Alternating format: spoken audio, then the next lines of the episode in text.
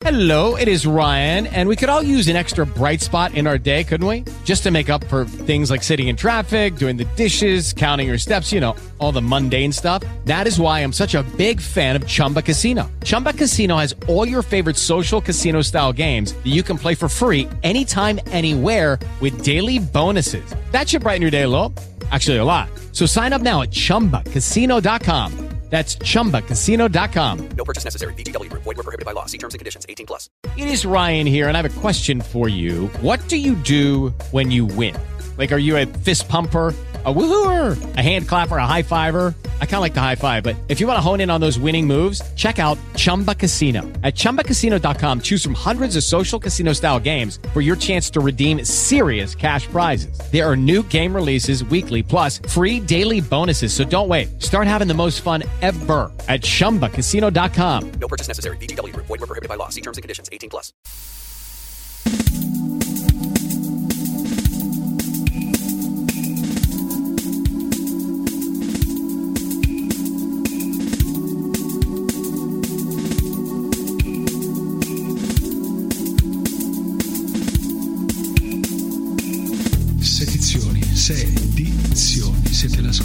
Sedizioni. Gianluigi Trevisi, Sedizioni.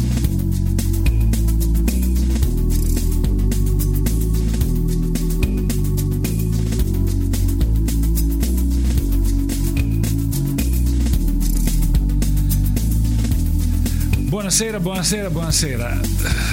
Stasera io non ho nemmeno la giacca di cui parlava Murru in questa sigla.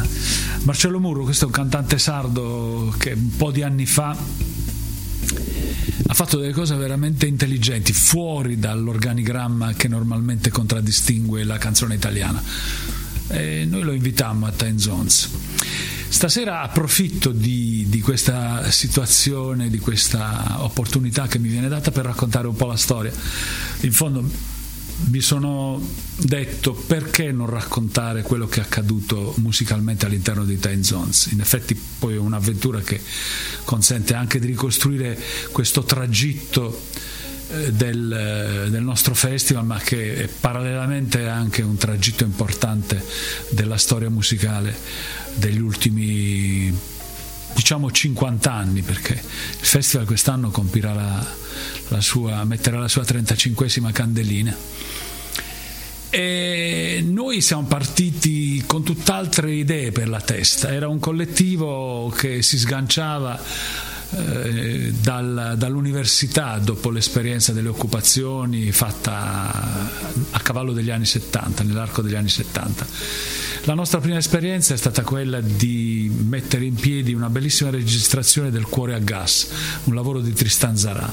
In quegli anni si era affascinati dell'esperienza dell'avanguardia si era affascinati dai surrealisti, dai dadaisti, dai futuristi, eh, questa gente che all'inizio del secolo aveva pensato che tutto andasse distrutto per essere ricostruito più facilmente a misura d'uomo. Si usciva dalla, dalla prima guerra mondiale e questi straordinari personaggi nell'arte, nella poesia, nel cinema, nella musica davano una scossa a quella che era la tradizione, quello che era la regola. Una scossa che ha determinato un cambiamento del quale si gode ancora oggi. Quello che è accaduto in arte, per esempio, il surrealismo, il dadaismo, è ancora fortissimamente presente. Noi, collettivo, un po' di gente che era impegnata oltre che nell'università, in, un desiderio di attività artistica. Penso a Paolo Sassanelli, che è stato uno dei fondatori, penso a Luciana Fina, penso a persone che poi hanno intrapreso, hanno continuato la loro attività, Marisa Maggipinto con, eh, nella danza, con eh, Paolo Sassanelli, insomma un attore abbastanza conosciuto, Luciana Fina anche lei nella danza. E, e noi siamo rimasti qui e, dopo il cuore a gas di Tristan Zarà ci siamo detti per mettere in piedi una produzione teatrale per trovare dei soldi forse l'unica opportunità è quella di fare dei concerti. Perché fare dei concerti? Perché la nostra era una zona abbastanza disertata dai circuiti dei concerti, bisognava mettersi in viaggio per andare a sentire qualcosa di interessante. I grandi gruppi poi disertavano l'Italia perché negli anni 70 c'erano stati gli assalti ai palchi. Io personalmente mi sono trovato in due concerti abbastanza non concerti, mi sono trovato eh, nel 1970 al concerto delle Zeppelin finito in una giornata intera di scontri, nell'assalto al palco di Sant'Ana, ero al Vigorelli a vedere quel concerto. Era un po' l'idea di quegli anni, quella che eh, insomma, eh, raccontava che la musica non doveva essere pagata. Un'idea anche tutto sommato non così blasfema perché la musica sembrava appartenere a tutti, era stata come una religione, si era sparsa sulla faccia della terra veramente come una religione ed era stato uno dei, dei momenti e dei contenuti più forti che aveva messo al centro di quelli che erano i movimenti dell'epoca importanti questioni come la questione femminile, come la questione razziale. La musica è stata ambasciatrice di tutte queste tematiche e devo dire la verità, insomma, non mi sembra che la cosa non, non sia stata poi negli anni ulteriormente garantita dalla musica. Questo impegno a partire dagli anni 60, insomma il rock, tutto quello che è accaduto, sino ad arrivare a Woodstock, che è stato un momento particolarissimo perché la dimensione dal vivo diventa una dimensione di forte aggregazione, un messaggio sociale all'intera società, un messaggio che dice che i giovani esistono, sono una categoria e devono contare qualcosa in questa società.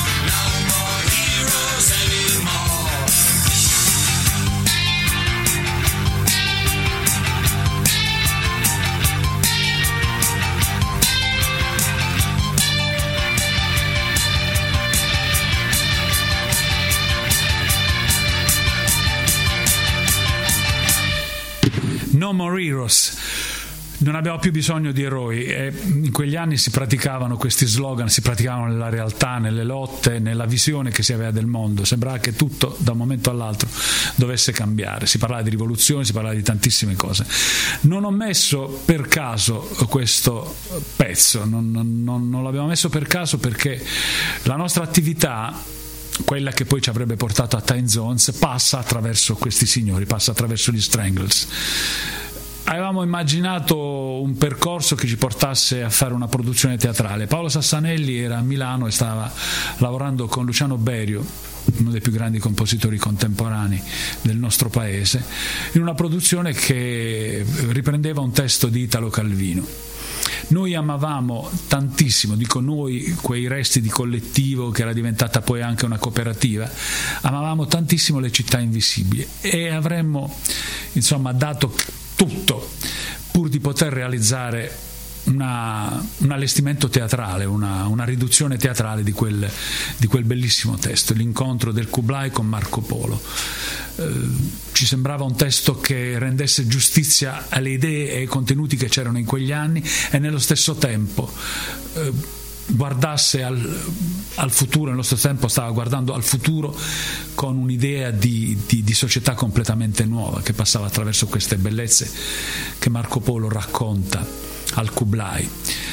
Il, il, libro, se non avete letto, prendetelo, leggetelo anche a pezzi, è, è, un'esperienza straordinaria, sempre attuale perché la mente e il cuore di Calvino non sono mai passati di moda. Eh, Quell'operazione avevamo trovato anche degli sponsor, si pensava di allestire questo spettacolo, questo incontro eh, di tanti anni prima, di allestirlo all'interno di, una, di, un aeroporto, nella sala d'attesa di un aeroporto. Pensavamo che quello fosse il luogo per attualizzarlo. Avevamo trovato anche un ottimo sponsor, un, famoso negoziante della città di Bari che ci avrebbe allestito una sala d'aspetto eh, d'aeroporto con molti colori dove avremmo infilato dentro Marco Polo e il Kublai Khan. Purtroppo all'epoca i finanziamenti non esistevano, i budget de, de, delle, delle, autorità, delle amministrazioni, autorità è un vero lapsus perché questi non sono proprio autorità, e non avevano, non avevano a disposizione nulla per poter finanziare quello che poteva essere uno spettacolo teatrale. Languivano tutti, tutte le compagnie e c'era una situazione veramente molto difficile, parlo della fine degli anni 70 e inizio anni 80. Ci venne l'idea, come dicevo prima, di fare i concerti e uno dei primi concerti, a dire il vero, i primi concerti sono stati dei concerti, è stato un concerto di un gruppo di San Diego che faceva um, una, una, drammatizzazione con, una, con, delle immagini dal vivo, una cosa abbastanza inconsueta, insomma parliamo alla fine degli anni 80, proprio dell'81. Dopodiché altri concerti furono quelli che noi immaginammo come un percorso per poter guadagnare dei soldi ed investirli in teatro e furono in ordine Polyrock, questo gruppo newyorkese che sperimentava dell'elettronica, Ico and the Bunnymen, un gruppo della cosiddetta New Wave, ma un gruppo, Ian McKellock, leader di questo gruppo, era una mente geniale. Talk Talk e poi approdammo a Psychedelic Farce e uno dei gruppi che, che, proponemmo in un palazzetto ambiguo e molto particolare, ambiguo perché proponeva tante difficoltà, e uno di, di questi di questi concerti, bellissimo fra l'altro, fu il concerto degli Stranglers. Loro si presentarono eh, con uh, un, un, uno, uno stage dove tutto era bianco, tutto, tutto completamente bianco, gli strumenti erano coperti da coperte bianche, da lenzuoli bianchi e loro, solo le loro sagome disegnavano i musicisti sulla scena. Il pezzo che abbiamo ascoltato, che è stato una specie di inno, racconta del, di come questo gruppo sia stato controverso, un gruppo che non ha un gruppo che proveniva dal punk, ma era molto irregolare rispetto a quelle che paradossalmente erano diventate le regole del punk. Erano prima di tutti dei grandissimi musicisti, primo. Secondo, il punk aveva una sorta di, di diciamo così, di istituzionalizzazione di alcune cose, no? pogare, sputarsi, fare tutte queste cose che sono entrate, insomma erano la liturgia un po' del, del, punk, erano state sapientemente sfruttate, c'è stato un punk americano che ha vissuto di un'elaborazione musicale, una distruzione di vecchi schemi con la sostituzione di, di nuovi schemi. All'apparenza abbastanza improvvisati, ma i fratelli Ramon per esempio non improvvisavano niente, erano anche loro dei musicisti molto intelligenti, uh, i Voidoids, uh, DL e tanti altri gruppi, New York Dolls, che declinavano il punk in una maniera diversa. In Inghilterra eh, in quegli anni la cosa ebbe un impatto molto forte dal punto di vista del costume, dal punto di vista delle attitudini del, del proletariato giovanile inglese. Una cosa eh, che venne colta a volo da alcuni diciamo, imprenditori delle tendenze e Malcolm, McDowell, Malcolm McLaren seppe, eh, Malcolm McLaren aveva un bellissimo negozio dove proponeva cose abbastanza particolari fu lui a cogliere al volo quest'idea di, di, musica trasgressiva che poteva essere anche moda, che poteva essere anche un modo di pensare, che poteva essere sì distruzione degli schemi precedenti, sì annullamento di tutto ciò che era stato il rock fin troppo barocco per le idee che circolavano a quell'epoca, ma seppe costruire fondamentalmente intorno alla personalità di Sid Vicious e dei Sex Pistols un'idea molto complessa ma molto semplice e facile da acquisire che tuttora condiziona il, il nostro costume. Il punk è entrato nella moda a gamba tesa, ha trasformato proprio l'idea di stare eh, dal vivo, di fare i concerti dal vivo e, e negli anni possiamo dire che, che, è un genere che anche se ha lasciato delle tracce e delle ferite profonde, perché chi ci ha creduto ha anche vissuto la delusione della fine di questo movimento, bisogna pur dire che è stato un movimento anche letterario, le fanzine, tutto quello che è venuto fuori ha contribuito a creare una nuova filosofia. Molti l'hanno chiamata nichilismo perché poi quello che è accaduto molte volte è sembrato voler mettere in piedi la, la drammatizzazione di una delusione, di, di, una disperazione. Non per caso poi quello che è accaduto con alcuni gruppi in molti casi definiti dark, ma è una cosa molto più complessa, hanno preso in mano questo aspetto del punk e lo hanno poi trascinato. I, i, gli Stranglers sono stati famosi anche per aver incitato il pubblico alla rivolta, per aver sfasciato camere d'albergo come facevano le Zeppelin, per essere stati arrestati tutti quanti per detenzione di sostanze stupefacenti, non sono mai andati in radio perché venivano boicottati, perché i giornalisti gli tiravano le sedie dietro, era un gruppo di quelli difficili da digerire, ma gli Stranglers sono ancora adesso, fanno sold out in ogni angolo del pianeta, dall'Egitto all'Australia, dall'Italia all'Inghilterra. Ed è un gruppo, io anni fa ho intrattenuto una piccola amicizia con un Cornell che oramai non c'è più nemmeno negli Stranglers, ma che era fra l'altro uno laureato in fisica e che dopo avrebbe anche insegnato all'università fisica e che era un personaggio straordinario, un intellettuale a tutto tondo, personalità molto complessa ma straordinaria.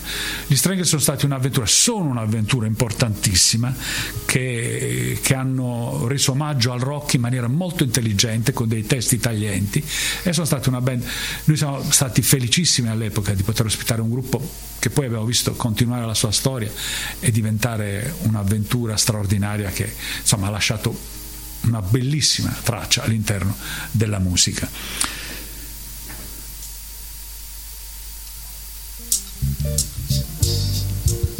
Ah, let's get now into another on the ground spiritual game. Just go to help me the answer. You go to say Ayakata. Oh yeah. Ó kàńtà. ó fẹ́ ṣẹ́ gbọ́. aya kàńtà. ó fẹ́ ṣẹ́ lù. aya kàńtà. ó fẹ́ ṣẹ́ gbọ́. aya kàńtà. ó fẹ́ ṣẹ́ wọ̀n. aya kàńtà. ó fẹ́ ṣẹ́ gbẹ̀ẹ́. aya kàńtà. aya kàńtà.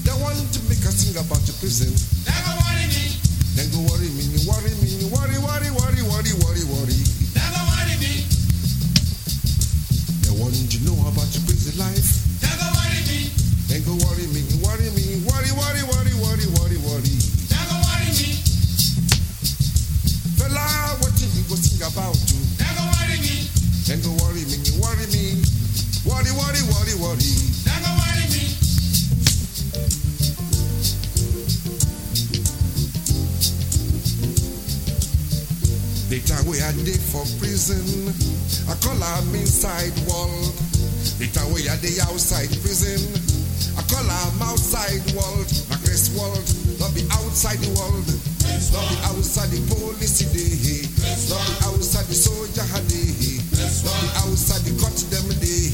The outside the magistrate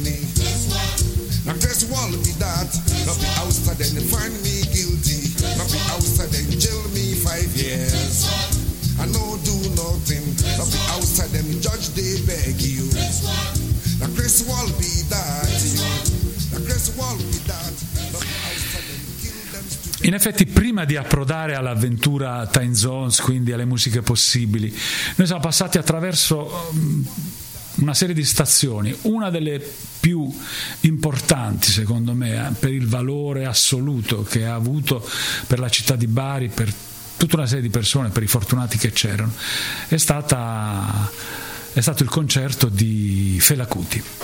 Eh, lo abbiamo appena finito di ascoltare Mm, uno dei più grandi personaggi della musica del Novecento, secondo me. Ha rappresentato l'Africa in maniera eh, intellettuale in maniera eh, straordinaria dal punto di vista musicale questo paese, prendendo la tradizione di questo, di questo continente, sintetizzandola perché ha preso motivi un po' da tutte le culture africane e gli ha dato una dimensione eh, beat questa tra virgolette ovviamente, l'ha resa un prodotto che potesse dialogare tranquillamente con quello che stava accadendo in Occidente, ne è venuto fuori questo Afrobeat, ne è diventato il padrone, ma lui è stato un personaggio straordinario, è stato... Mm, insomma io ho visto un film sui suoi funerali, i suoi funerali sono stati un po' come i funerali di Berlinguer in Italia, per capirci, cioè milioni di persone mobilitate perché era diventato un punto di riferimento per la riscossa di questo popolo. Eh, lui viaggiava con tantissima gente, io ci avrei tantissimi aneddoti da raccontare sulla sua venuta a Bari. Eh, è stato un concerto straordinario perché è durato quasi cinque ore. Eravamo a quello che all'epoca si chiamava Camelot. Sul palco erano presenti 55 persone, tra musicisti, eh, donne che danzavano e, e, coristi, e coriste vari.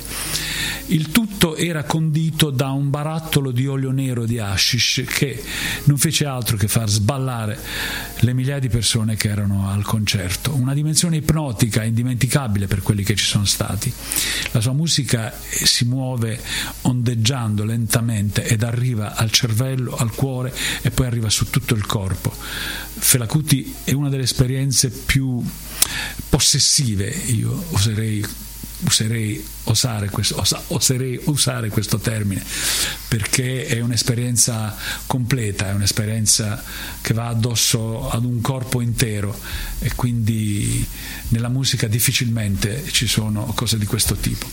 È stato un concerto meraviglioso e quando dopo siamo andati via con due pullman e ad un certo punto abbiamo deciso di andare a fare una pizza. E quando siamo andati dal, alla pizzeria, una pizzeria che ora non c'è più ma che era vicino alla Camera di Commercio, abbiamo detto al signore vorremmo portare un po' di pizze anche via, quante ve ne servono?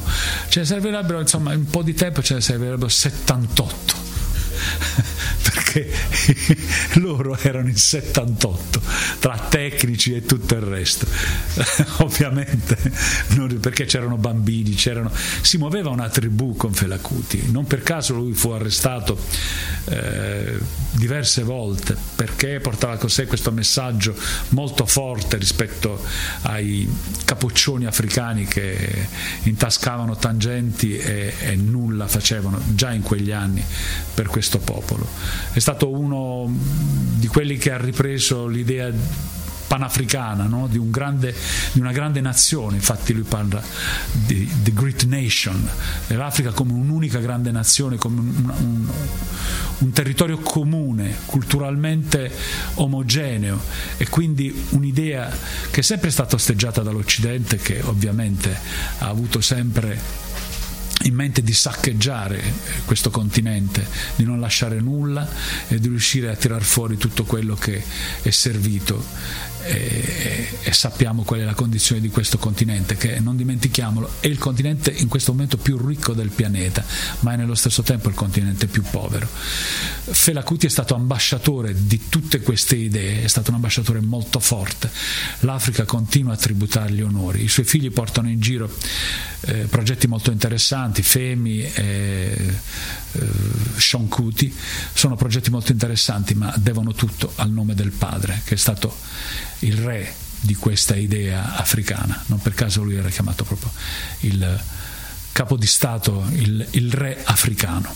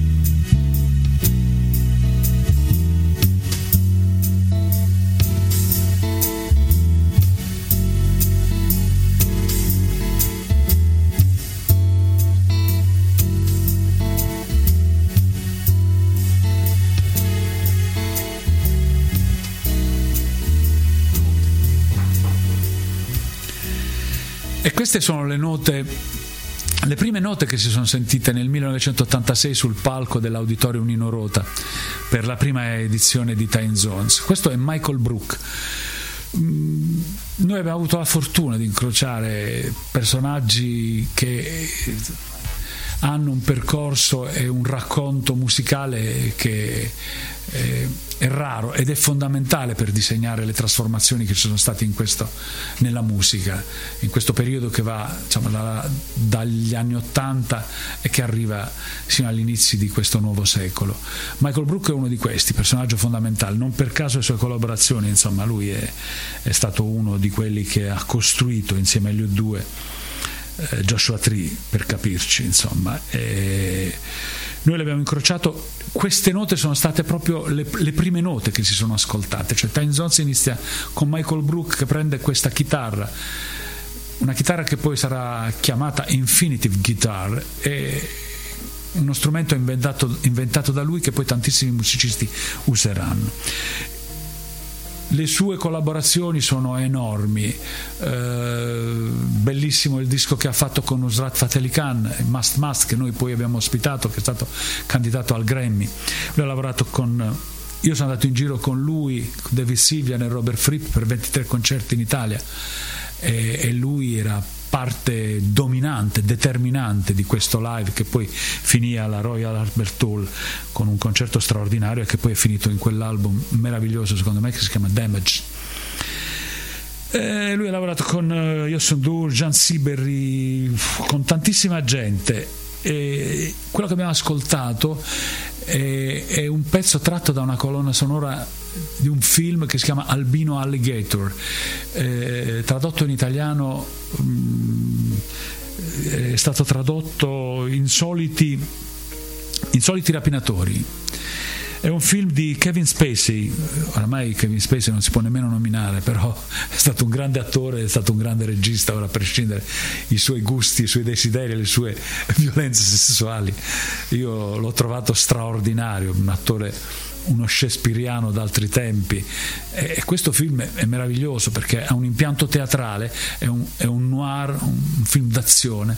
E la storia, eh, vi dico degli interpreti, parliamo di, di, un cast straordinario, parliamo di Matt Dillon, Faye Dunaway, la grande Faye Dunaway, Joe Mantegna e Viggo Mortensen, Gary Sinise e tanti altri. Per capirci un film che Kevin Spacey struttura meravigliosamente. C'è un una rapina che va male, che, che purtroppo non, non, si conclude come si dovrebbe concludere. E, e, gli autori di questa rapina sono costretti a scappare seguiti dalla polizia, riescono a prendere un po' di terreno, la macchina si ferma, la nascondono e si rifugiano in un bar che sta per chiudere. Proprio all'atto della chiusura loro si infilano dentro e trovano un'umanità varia e questo diventa un'azione teatrale, diventa proprio uno psicodramma eh, di stampo teatrale dove le, le, dinamiche tra i vari presenti, un ubriacone, il padrone del bar, la figlia, uno dei rapinatori che vuole buttarsi addosso alla figlia, Faye Dunaway, e ognuno con una storia nascosta. Pian piano il film rivela che tutti quanti hanno qualcosa da temere. I rapinatori sono in ansia perché sentono in continuazione le sirene passare davanti al bar e si preoccupano di quello che potrebbe accadergli perché nei fatti avevano ferito un uomo e non sapevano se era stato lasciato lì per terra morto oppure se era semplicemente ferito. Quindi queste ansie assumono una dinamica interrelazionale che da un momento all'altro sembra esplodere, sembra che stia lì per esplodere. Kevin Spacey dona meravigliosamente le, le, le delusioni, la rabbia, i vissuti di questi personaggi, di questi, poi su questi sono dei frequentatori di bar, tutti con un bicchiere di whisky o con una birra in mano, e sono lì ad aspettare il loro destino. Il film, chissà, magari qualcuno gli verrà voglia, non vorrei rivelarlo il finale, però è, è un film così, insomma, del 96, oramai è, è, difficile anche da trovare. Nei fatti arriva la polizia, fa irruzione, ma non cercano loro, cercano Viggo Mortensen, Mortensen che anche lui ha una tragedia alle spalle, è una spia e probabilmente è quello per cui la polizia stava andando avanti e indietro. Loro fortunatamente escono da questa storia e poi il vero, vero, vero finale magari lo lascio a qualcuno che, che ha voglia di, di, andarselo a recuperare, perché su internet si trova, anche se Kevin Spacey insomma cioè, oramai è oscurato dappertutto, vale la pena andarselo a vedere, perché oltre che un grande attore è stato un grandissimo regista.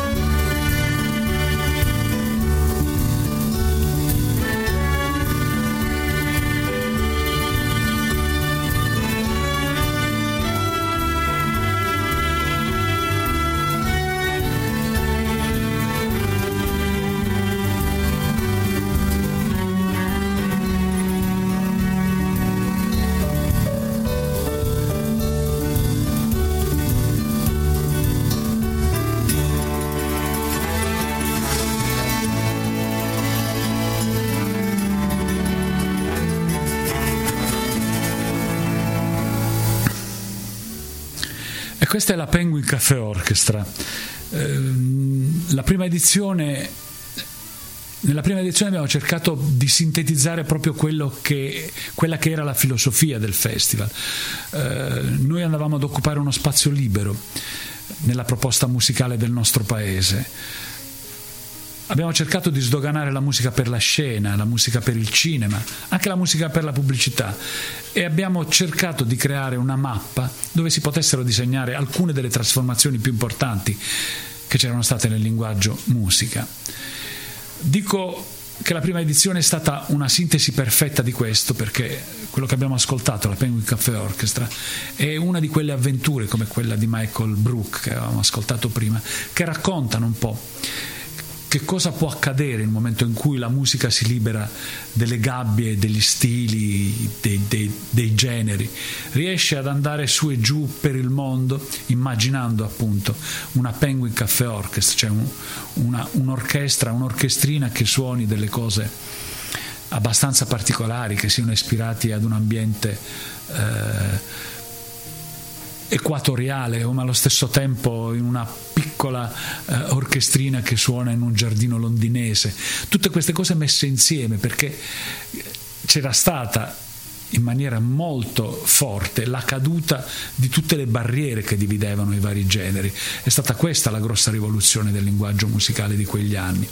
Dopo la sbornia rock, che ha dimostrato che questa musica era la musica classica della fine del Novecento, cioè qualcosa di classico, qualcosa di così importante che riusciva a dare un messaggio che andava ben oltre le note e gli ascolti, è stato un fatto universale.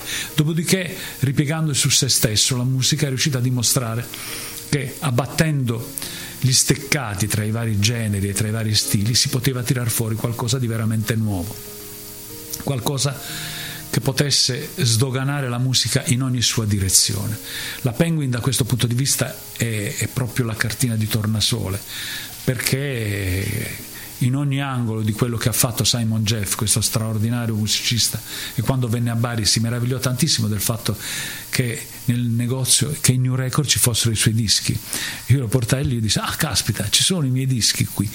No, non pensavo fosse possibile, era un personaggio straordinario, composto delle cose bellissime, lui faceva parte di questa bellissima casa discografica che è la AG Records, eh, la casa discografica per capirci di Robert Fripp, eh, per, di Brian Eno, insomma, uh, di Roxy Music, insomma, Killing Joke, per capirci un'etichetta rigorosa nella sua frequentazione di rock, eh, punk, eh, di personaggi come Robert Fripp. Aveva ingaggiato questo signorotto che veniva dal Sussex, purtroppo deceduto un po' di anni fa, che aveva queste idee strampalate, personaggio così molleggiato, alto alto, eh, col fare quasi gorillesco, ma straordinariamente dolce e sensibile.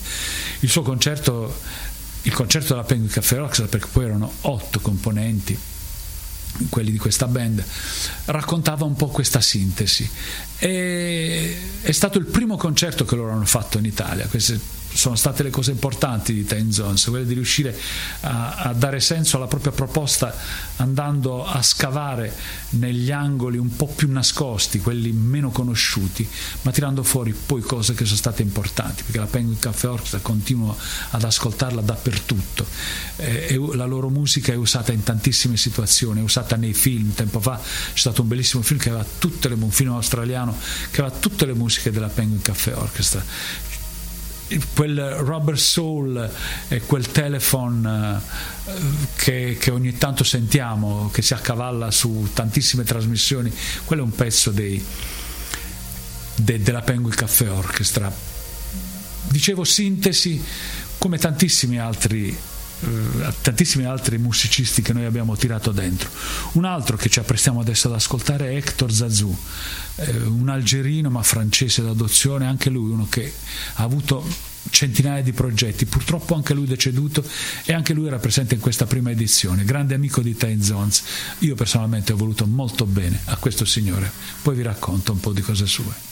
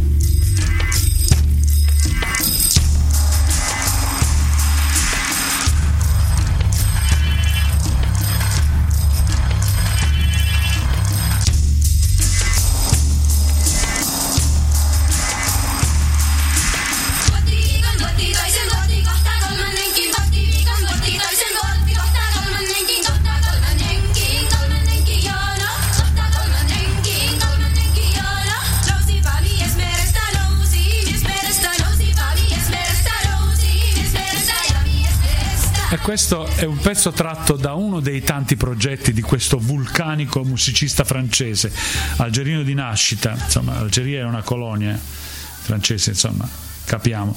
Produttore, compositore versatile, i suoi interessi hanno spaziato dal rock con una band che si chiama The Barricades. Alla musica impressionista francese, ha fatto musica classica, ha fatto l'ultimo suo lavoro, un lavoro elettronico fatto con delle immagini straordinarie e ha lavorato con tutti, con David Sylvian, con Bill Laswell, con Khaled, con i Dead Can Dance, con Sakamoto, con chiunque. I suoi progetti, adesso per esempio sotto stiamo ascoltando The Long Voyage e questa voce che sentiamo è Susan Vega per esempio. I suoi progetti hanno viaggiato in ogni direzione. Questo disco, bellissimo lavoro, che si chiama Le chansons du Merchois, le canzoni del, dei mari freddi, è un, un racconto in musica di sonorità de, de, del nord Europa, ma delle tradizioni, dalla Lapponia al, alle musiche finlandesi a poeti inglesi, è un lavoro complesso, straordinario, uscito anni, tanti anni fa, parliamo di un lavoro eh, di parecchi anni fa, è un lavoro come tutti i lavori di, di, questo straordinario produttore che ha fatto parte della prima edizione ma poi abbiamo ospitato altre due volte. E siamo diventati anche amici e, mi ricordo che la sua ultima apparizione a Time Zones ebbe un pensiero gentilissimo. Decise di venire erano passati già una quindicina d'anni dalla sua più recente apparizione a Time Zones portandosi la giacca che aveva, la prima, che aveva portato la prima volta. Quindi disse: Stasera io ho la giacca che ho indossato nel primo concerto che ho fatto su questo palco. Un, era una dedica che ci faceva, un, un, gesto così piccolo ma così significativo, così bello che, che ci fece felici quella sera. Era un concerto al Palazzo, mentre nella prima edizione lui si era esibito all'Auditorium Nino Rota, un luogo straordinario che noi abbiamo usato parecchie volte e che si prestò tantissimo, fra l'altro fu scoperto da, dai baresi che, che, non lo avevano frequentato perché normalmente lì c'erano i concerti dell'orchestra sinfonica della provincia di Bari e quindi non c'era un pubblico.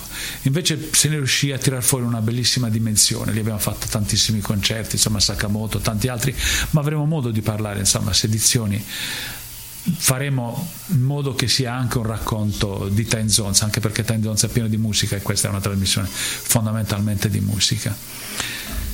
E ora stiamo sentendo ecco, un'altra collaborazione molto ma molto particolare, perché questa voce sfido chiunque a riconoscerla.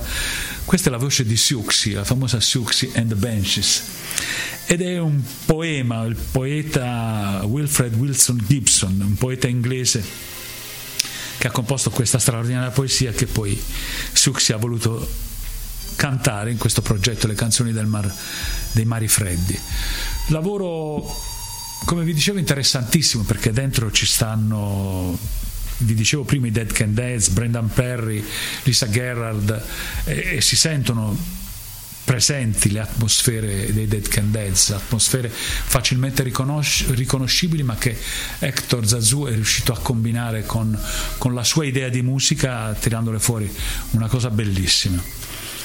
E quindi personaggio a tutto tondo, si è misurato anche con la musica araba e poi con quest'altro progetto di cui ora ascolteremo qualcosa. E lui nel 1992, nel centenario della nascita di Arthur Rimbaud, ha, ha prodotto questo disco, un altro disco senza punti di riferimento ma straordinario perché è un viaggio intorno al mondo fatto con personaggi fra l'altro veramente straordinari eh, ci sono dentro. Ora vi farò ascoltare. Questa prima cosa che ascoltiamo c'è addirittura un attore francese un attore francese molto conosciuto anche da noi. E questo signore che parla è Gérard Depardieu sulla musica di Hector Zazou. J'ai tendu des cordes de clocher à clocher,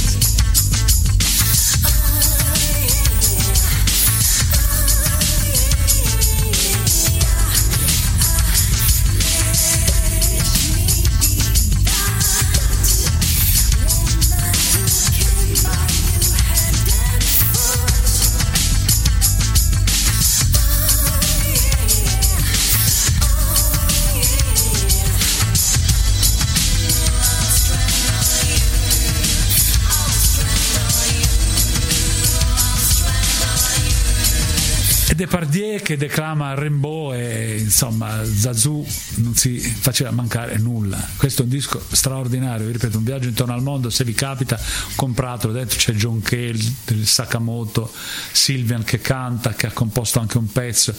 È, eh, è stato molto bravo a riuscire ad intercettare le sensibilità di questi altri musicisti che hanno riconosciuto in lui un, un tecnico perché c'era anche una grossa abilità tecnica nel riuscire a combinare cose così diverse. In questo stesso disco, che si chiama Sahara Blue, c'è anche questo pezzo fatto con Khaled, che è un pezzo totalmente ispirato ad atmosfere arabe, medio orientali, arabeggianti. Ed è un, Amdiaz è un pezzo, secondo me, straordinario.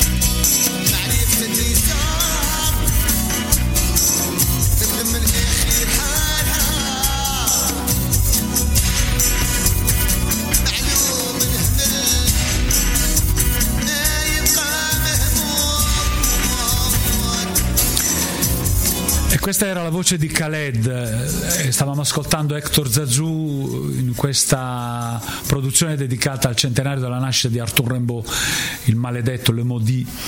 Eh, abbiamo parlato di un grande musicista, è stato un anno, l'86, eh, determinante per dare una spinta al nostro festival. Eh, originariamente ci sono stati un po' diciamo così, di perplessità, perché presentare delle cose che non avevano un grande mercato è sempre stato un handicap, perché poi il pubblico ama ascoltare quello che conosce con eh, grande anche, insomma, non ce l'aspettavamo, con grande sorpresa da parte nostra abbiamo avuto un riscontro enorme.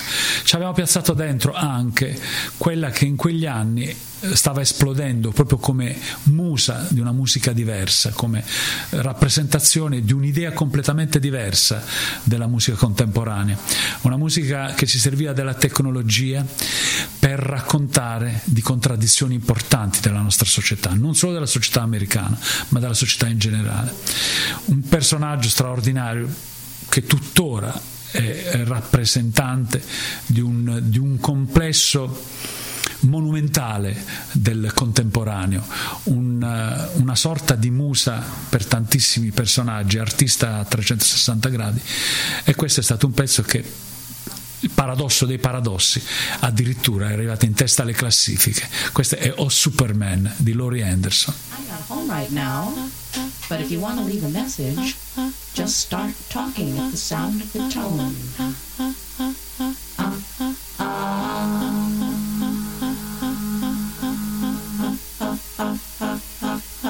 Hello? This is your mother.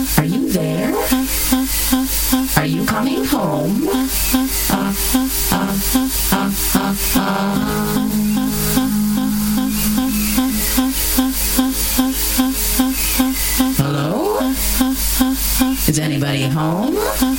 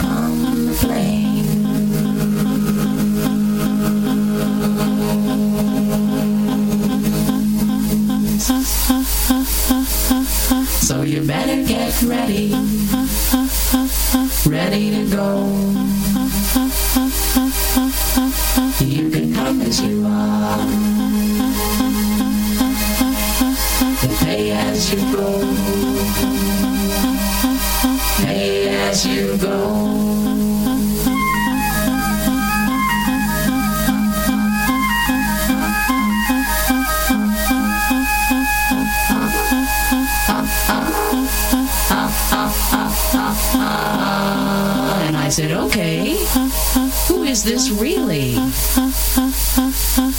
And the voice said, this is the hand,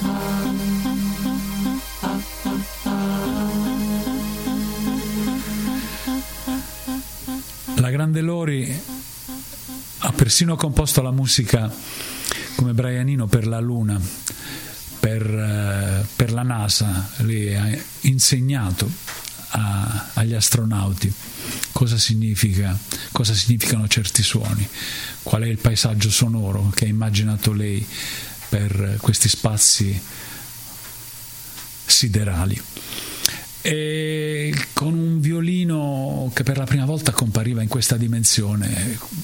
In questo concerto al Petruzzelli nell'86 sancimmo proprio la fidelizzazione di un, di un pubblico che era attento e che aveva bisogno di trovare cose nuove. Fra l'altro la nostra città in verità ha sempre avuto un passo avanti rispetto almeno al sud dell'Italia, ma anche rispetto all'Italia centrale, anche rispetto a Roma, Napoli, ha avuto quel passo in più che gli ha consentito di guardare con, con serenità anche a cose nuove che erano totalmente sconosciute.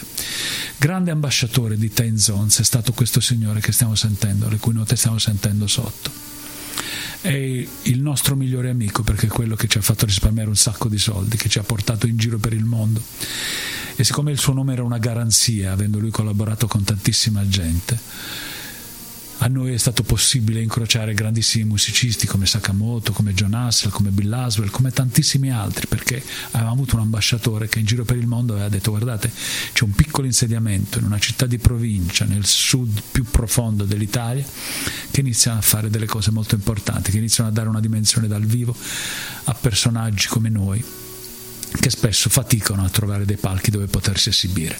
Quello che stiamo ascoltando è una è un musicista canadese, un trombettista straordinario, si chiama John Hassel e questa canzone che stiamo, questo pezzo che stiamo ascoltando è un pezzo declinato in chiave jazz, ma voglio rivelarvi che è il pezzo italiano più tradotto e più eseguito sulla faccia della terra. Molti pensano che sia volare, ma non è così, perché i è stato il jazz a, portare in giro nei localini, nei grandi concerti, in giro per il mondo, in migliaia e migliaia di concerti, cose di questo tipo, laddove c'era la possibilità di arrangiare e di far diventare melodie molto interessanti come questa. Estate è un pezzo meraviglioso di Bruno Martino, un cantante melodico niente a che fare con i new melodici di oggi, un, un costruttore di melodie, ecco per capirci, intelligentissimo, straordinario, che con due pezzi ha folgorato quegli anni, una estate e l'altra la chiamano estate, probabilmente ce l'aveva a morte con l'estate, perché ha tirato fuori due capolavori che però sono tristi e sono difficili eh, da annoverare tra i pezzi che ci fanno scoppiare dal, dal ridere. Subito dopo ne ascoltiamo un'altra versione, una versione di una grossa importantissima cantante jazz, Shirley Horn. Questo pezzo si è prestato a tantissime interpretazioni, ne ha fatta una Chet Baker che somiglia molto a quella di John Hassel. Fra l'altro questo disco si chiama Fascinoma, è un disco che consiglio a tutti perché John Hassel, John Hassel ci ha regalato il sottotitolo del nostro festival, sulla via delle musiche possibili, è lui che inizia a trattare le musiche come musiche possibili. È uno dei primi che lavorando un po' con tutti, con Brian Eno, con Sakamoto, tira fuori questa formula per cui non ci sono più barriere. Questa comunque, e vi lascio, queste sedizioni, io sono Gianluigi Trevisi, ci diamo appuntamento a lunedì prossimo alle 21 spero che insomma, abbiate trascorso quelli che hanno ascoltato questa abbiano trascorso un'ora in relax ascoltando le mie chiacchiere. E vi lascio con Shirley Horn con questa splendida versione di estate. Ricordo la canzone italiana più ascoltata no più ascoltata più eseguita e tradotta nel mondo. Ciao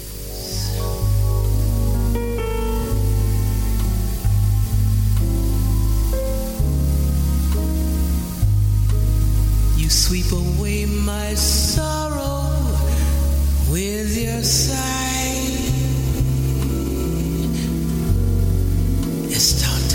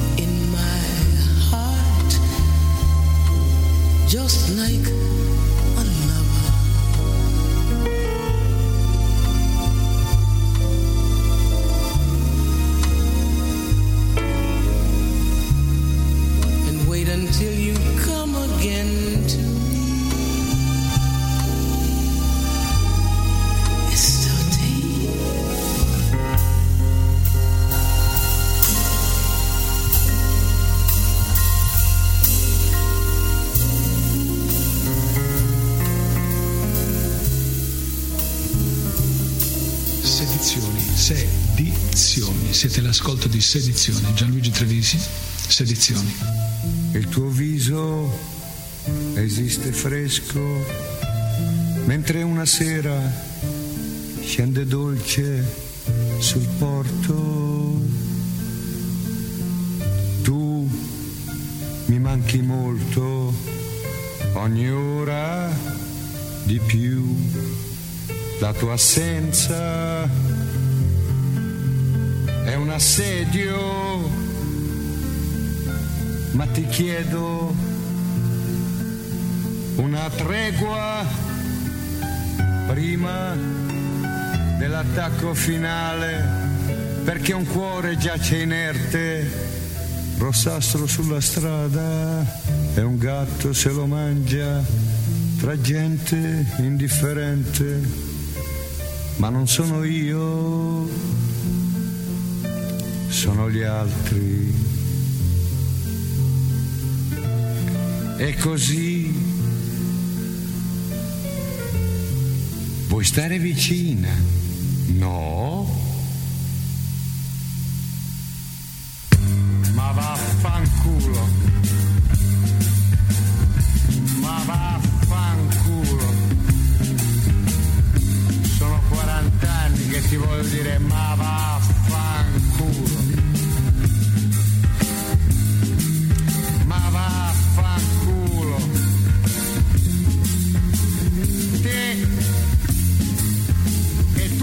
America.